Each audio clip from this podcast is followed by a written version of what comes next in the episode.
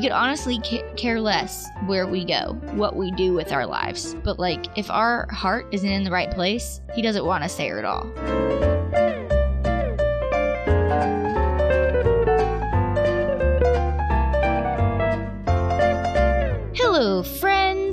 Welcome to the Tea Time Podcast. Our goal is to speak life into your life through any circumstance.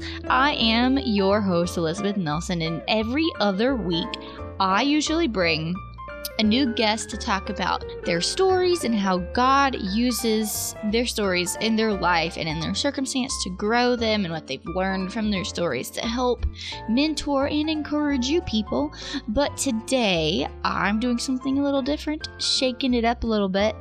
I am starting what I think I'm going to call I think this is what we're going to call it.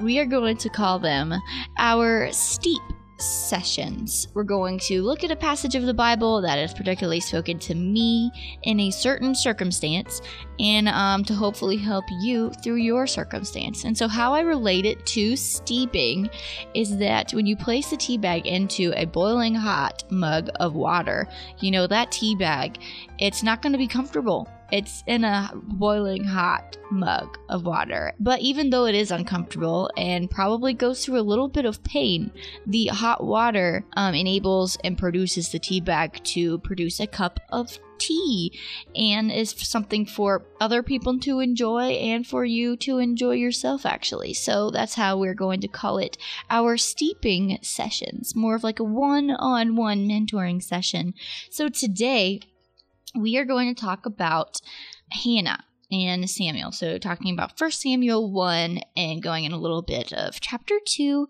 as well.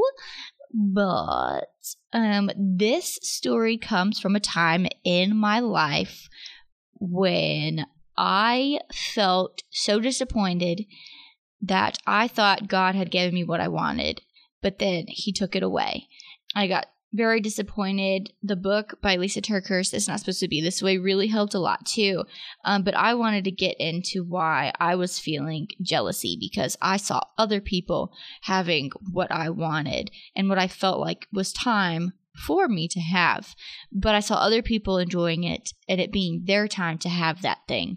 And even though I didn't have it, I was being jealous because I was seeing them, you know, happy and enjoying life and everything. And, you know, I should be able to be happy to enjoy life too. And so I talked to my mentor and was like, hey, is there somebody in the Bible that I could learn from, that I could study, who went through jealousy and comparison?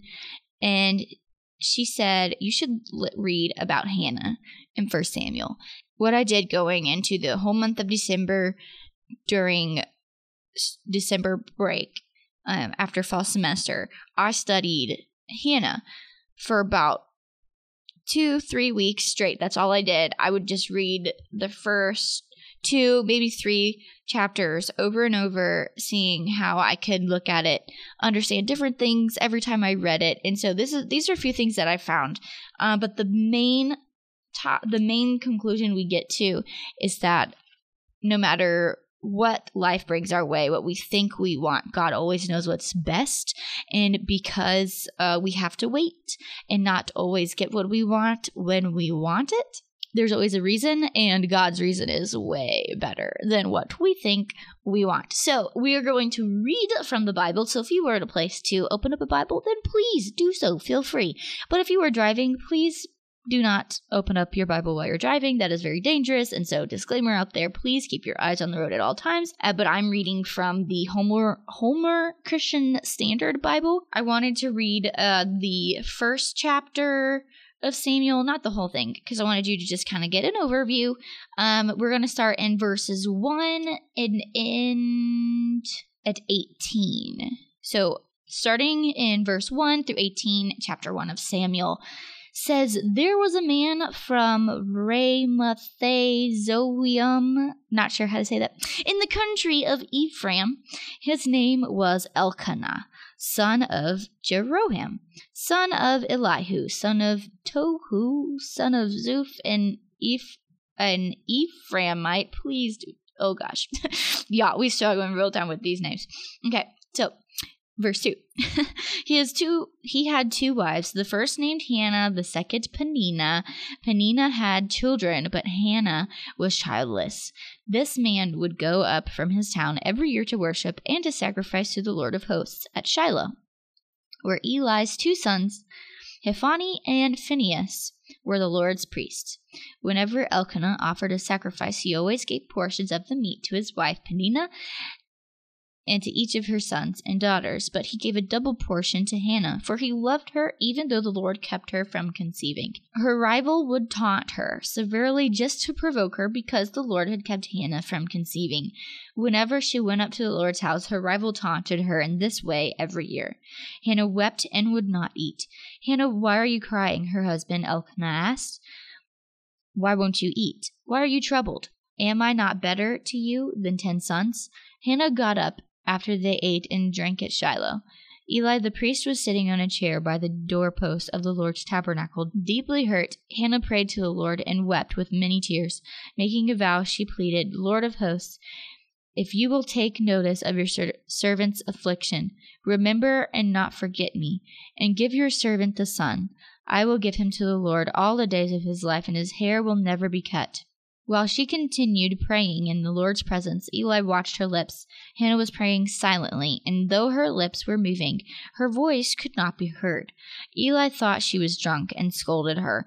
How long are you going to be drunk? and Get rid of your wine. No, my lord, Hannah replied. I am a woman with a broken heart. I haven't had any wine or beer. I have been pouring out my heart before the Lord. Don't think of me as a wicked woman. I've been praying from the depth of my anguish and resentment. Eli responded, Go in peace, and may the God of Israel grant the petition you've requested from him. May your servant find favor with you, she replied. Then Hannah went her way. She ate and no longer looked despondent. Despondent means in low spirits from loss of hope or courage. So disheartened and discouraged. Despondent means the same thing. Uh, the first thing I want you to take notice of are what the representation of the characters meant to me um, when I read this through. My season of jealousy was that um, Hannah re- represented me in disappointment. So you could look at Hannah representing you in your disappointment.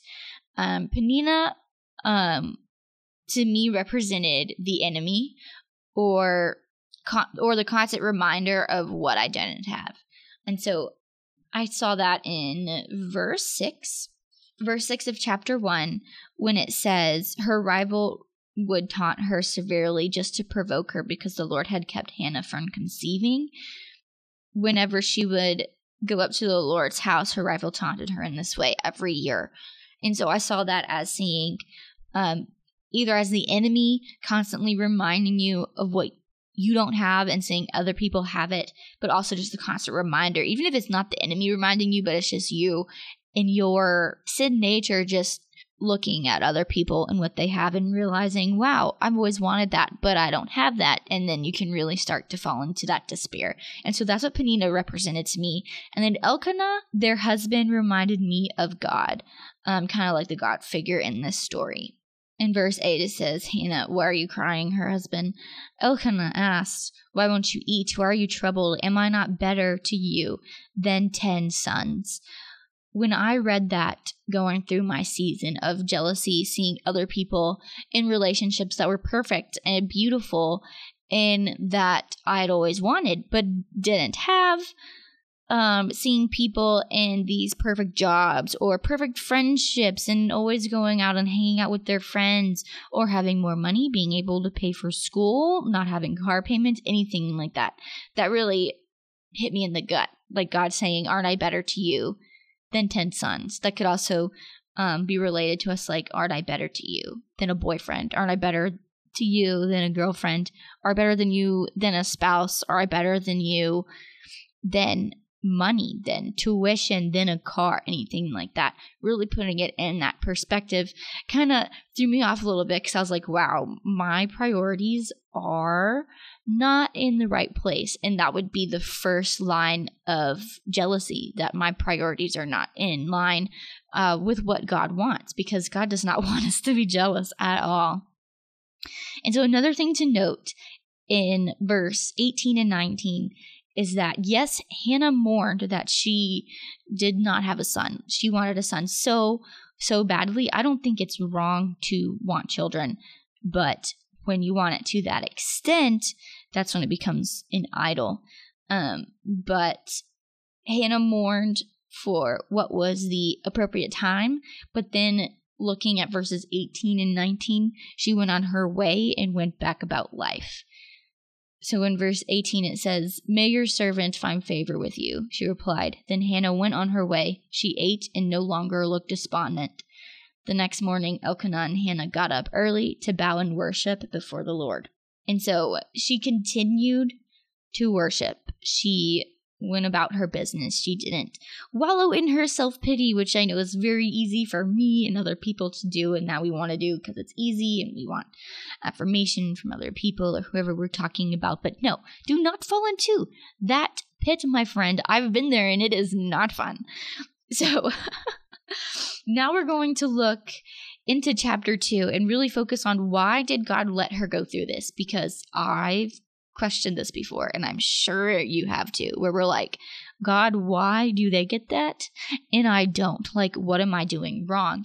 And what I've learned is that it's not, I've always tried to find like what I'm doing wrong and make it right. And I'm the type of person who does things right just so that I don't do anything that is wrong. I have steps in place so that I make sure that I'm always right and that I don't mess up. And so when I do, I'm like, crap, I made a mistake, you know? But what I found was that God lets us go through these things, not necessarily to keep things from us, but God lets us go through things to to get us where he wants us. He's always after our heart. He he could honestly care less where we go, what we do with our lives. But like if our heart isn't in the right place, he doesn't want us there at all. And so whatever God allows for us to do, doesn't allow for us to do, it's because he's after our heart and for us to get into the right place. And so um, how we can see that in this story is looking at Eli's wicked sons. So Eli had two sons let me find their names again. Uh, one was Phinehas. I remember that because of the show Phineas and Ferb. Haha, you can laugh at how young I am because of when I said that. That's a great show, by the way, a Disney show. But um, they were. So, Eli's two sons were Hophni and Phinehas. In verse 12, we see Eli's sons were wicked men. They had no regard for the Lord. Verse 12. Well, there you go. Eli's sons were wicked men. We can also see this in verse 18 through 26 of chapter 2. So, in case you do not know this story, is that because Hannah made that vow that she would give her child to serve the Lord for the rest of his life, the Lord remembered her and she was able to conceive, and she had Samuel. And she nursed Samuel and grew him up to where he could leave her and ended up living with Eli to learn how to be a priest and to be a priest of the Lord. Looking, having that in the background. Um, in verse 18 of chapter 2, it says, The boy Samuel served the, in the Lord's presence and wore a linen ephod. Each year his mother made him a little robe and took it to him when she went with her husband to offer the annual sacrifice. Eli would bless Elkanah and his wife. May the Lord give you children by this woman in place of the one she has given to the Lord. Then they would go home. The Lord paid attention to Hannah's need, and she conceived and gave birth to three sons and two daughters. Meanwhile, the boy Samuel grew up in the presence of the Lord. Now Eli was very old. He heard about everything his sons were doing to all Israel and how they were sleeping with the women who served in the entrance of the tent meeting. He said to them, Why are you doing these things? I have heard about your evil actions from all the people. No, my sons, the report I hear from the Lord's people is not good. If a man sins against another man, God can intercede for him, but if a man sins against the Lord, who can intercede for him? But they would not listen to their father, since the Lord intended to kill them. By contrast, the boy Samuel grew in stature and in favor with the Lord and with men. And so Samuel is put into the temple to be a priest um, and learn under Eli, and eventually takes the place of Eli's sons because they are so evil. God decides to curse them. And we can see that in verse 34 of chapter 2, where it says, This will be the sign that will come to you concerning your two sons, Hophni and Phinehas. Both of them will die on the same day. So there you have that. Now in verse, uh, verse 35, then I will raise up a faithful priest for myself. He will do whatever is in my heart and mind. I will establish a lasting dynasty for him, and he will walk before my anointed one for all time. And so Samuel grows up in the temple, becomes the Lord's priest. The Lord kills off Eli's wicked sons and is able to prosper in the temple, serving the Lord. And he ends up being able to pave the way for David to become king. And who comes from the line of David? Jesus does. And so it's all a continuous cycle how everyone works together with God's plan and he brings Jesus along. So, some takeaways that I want you to uh, think about and remember is in the beginning, chapter 1, notice Hannah's heart change. So, in verse 7, we're going to flip it around a little bit. So, this is going back to chapter 1 in verse 7 when in verse 7 it says whenever she went up to the lord's house her rival taunted her in this way every year hannah wept and would not eat and then in verses 12 through 16 on the page 12 through 16. While she continued praying in the Lord's presence, Eli watched her lips. Hannah was praying silently, and though her lips were moving, her voice could not be heard. Eli thought she was drunk and scolded her. How long are you going to be drunk? Get rid of get rid of your wine. And so Hannah was totally upset, moping around, crying. You know that crying. You're just you're crying so hard and earnestly with so much passion and you just can't hear anything, but you're still crying. Um, that's the same thing that Hannah felt um, because she was not able to have children and she wanted that so deeply. Uh, but the heart change you can see in how she says, Lord, I will give him up to you and he will serve in the Lord's temple the rest of his life.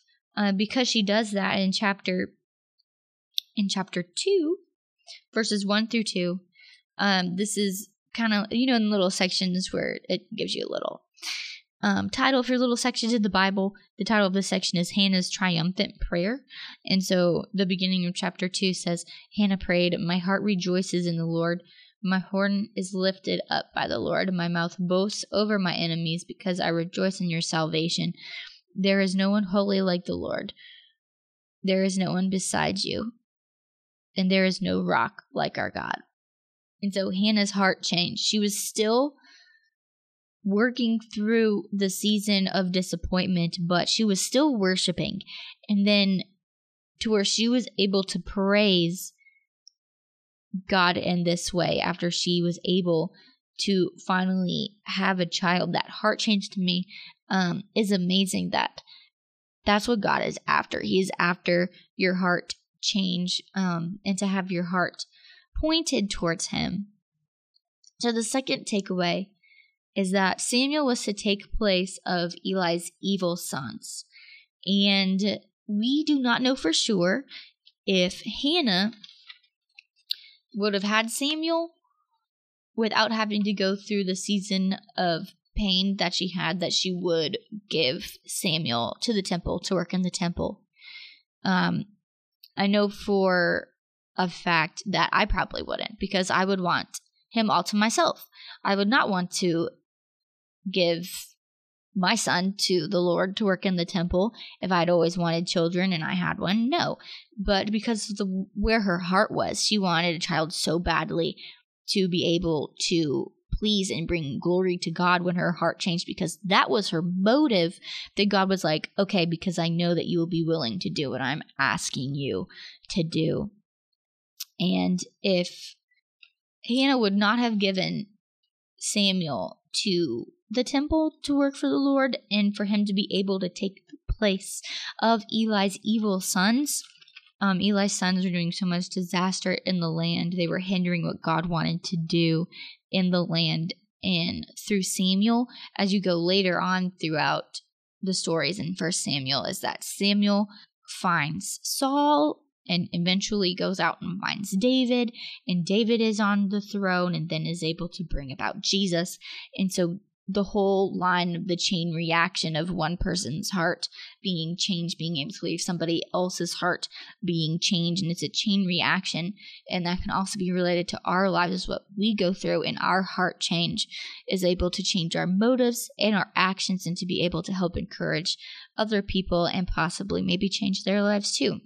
And so, some things that I have starred because I star little um, nuggets of truth that I like to keep for myself is that uh, one of the first ones is trials are a season and no time is wasted. God doesn't waste time. I absolutely hate wasting time. And so if I feel like I'm doing something that's going to waste my time or your time, I'm like, uh, no, I'm not going to do this. I'm not going to even bother because you can't get that time back. And God realizes that because He is the creator of all time. And so, even what you feel like is a waste, God is like, uh uh-uh, uh you do not see this. Because what He's going to do through you in this season, you may not even see for a huge, long time. You may not even see it all, but just trusting that God is faithful to bring about what He promises in our lives as Christians is absolutely amazing. And so, the next little nugget that I really enjoyed was if those things didn't happen, so talking about Hannah, if those things didn't happen that way in that order, Hannah's heart might not be where God wanted it to be for her to give Samuel back. And if that wouldn't have happened, like I said earlier, the domino effect of Samuel taking Eli's evil son's place and then Samuel finding Saul, Saul not following the will of the Lord, and then him having to go find David, and David eventually becoming king. And then from the line of David, Jesus comes, then that line of order may not have happened in that way. So just hold on to that truth, friends, that the season of life you are in, um, it is a season. Um, and seasons are proved to be pretty short. They're shorter than a year. So if you look at your life as a year, this is just a season. And the season will pass and fade, and there are beauties and hardships to every season. But I know once I am through a season, into a different one, I kind of miss what's behind me. So, like in the summer, absolutely love summer. Um, when I'm in summer, you know, I'm enjoying nice and hot, the heat, the beach, yes, but also when you have to work and then it gets hard, you're like, ew, no, heat, gross, and you're like, ugh, I really wish it was cooler.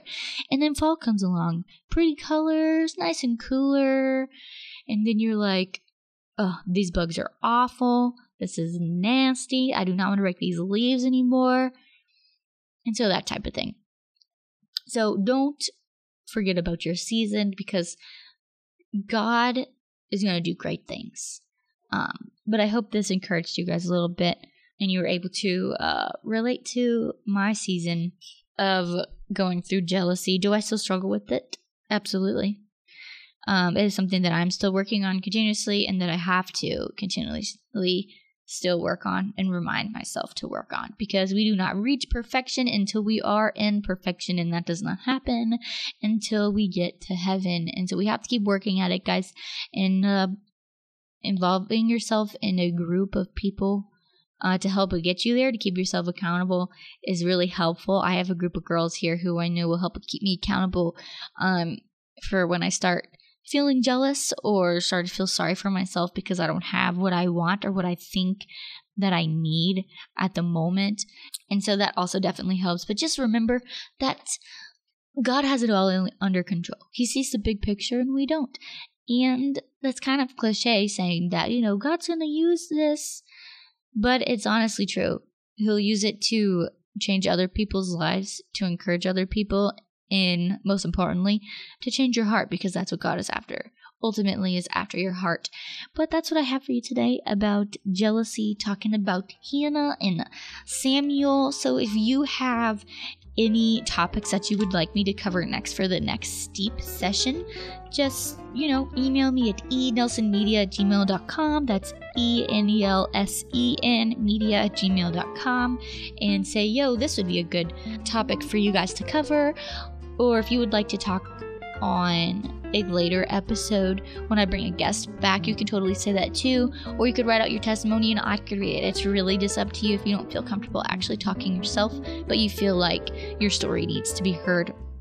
But also follow us on Instagram at teatime underscore ministry. And I do Devos every Wednesday around 12 p.m. so you can be a part of those. And also let us know how you're listening. Tag tea time. That's always really cool because you know it's be really cool to see. Oh, people are actually listening. but anyway, friends, hope you guys have a good rest of your day wherever you're going. Also, don't forget to subscribe to the podcast, leave a rating. That would be pretty cool too if you feel so led. But that's all I have for you today. But as always, as I leave you with my personal motto is to do the best you can do at whatever you do and whatever you do to the glory of God.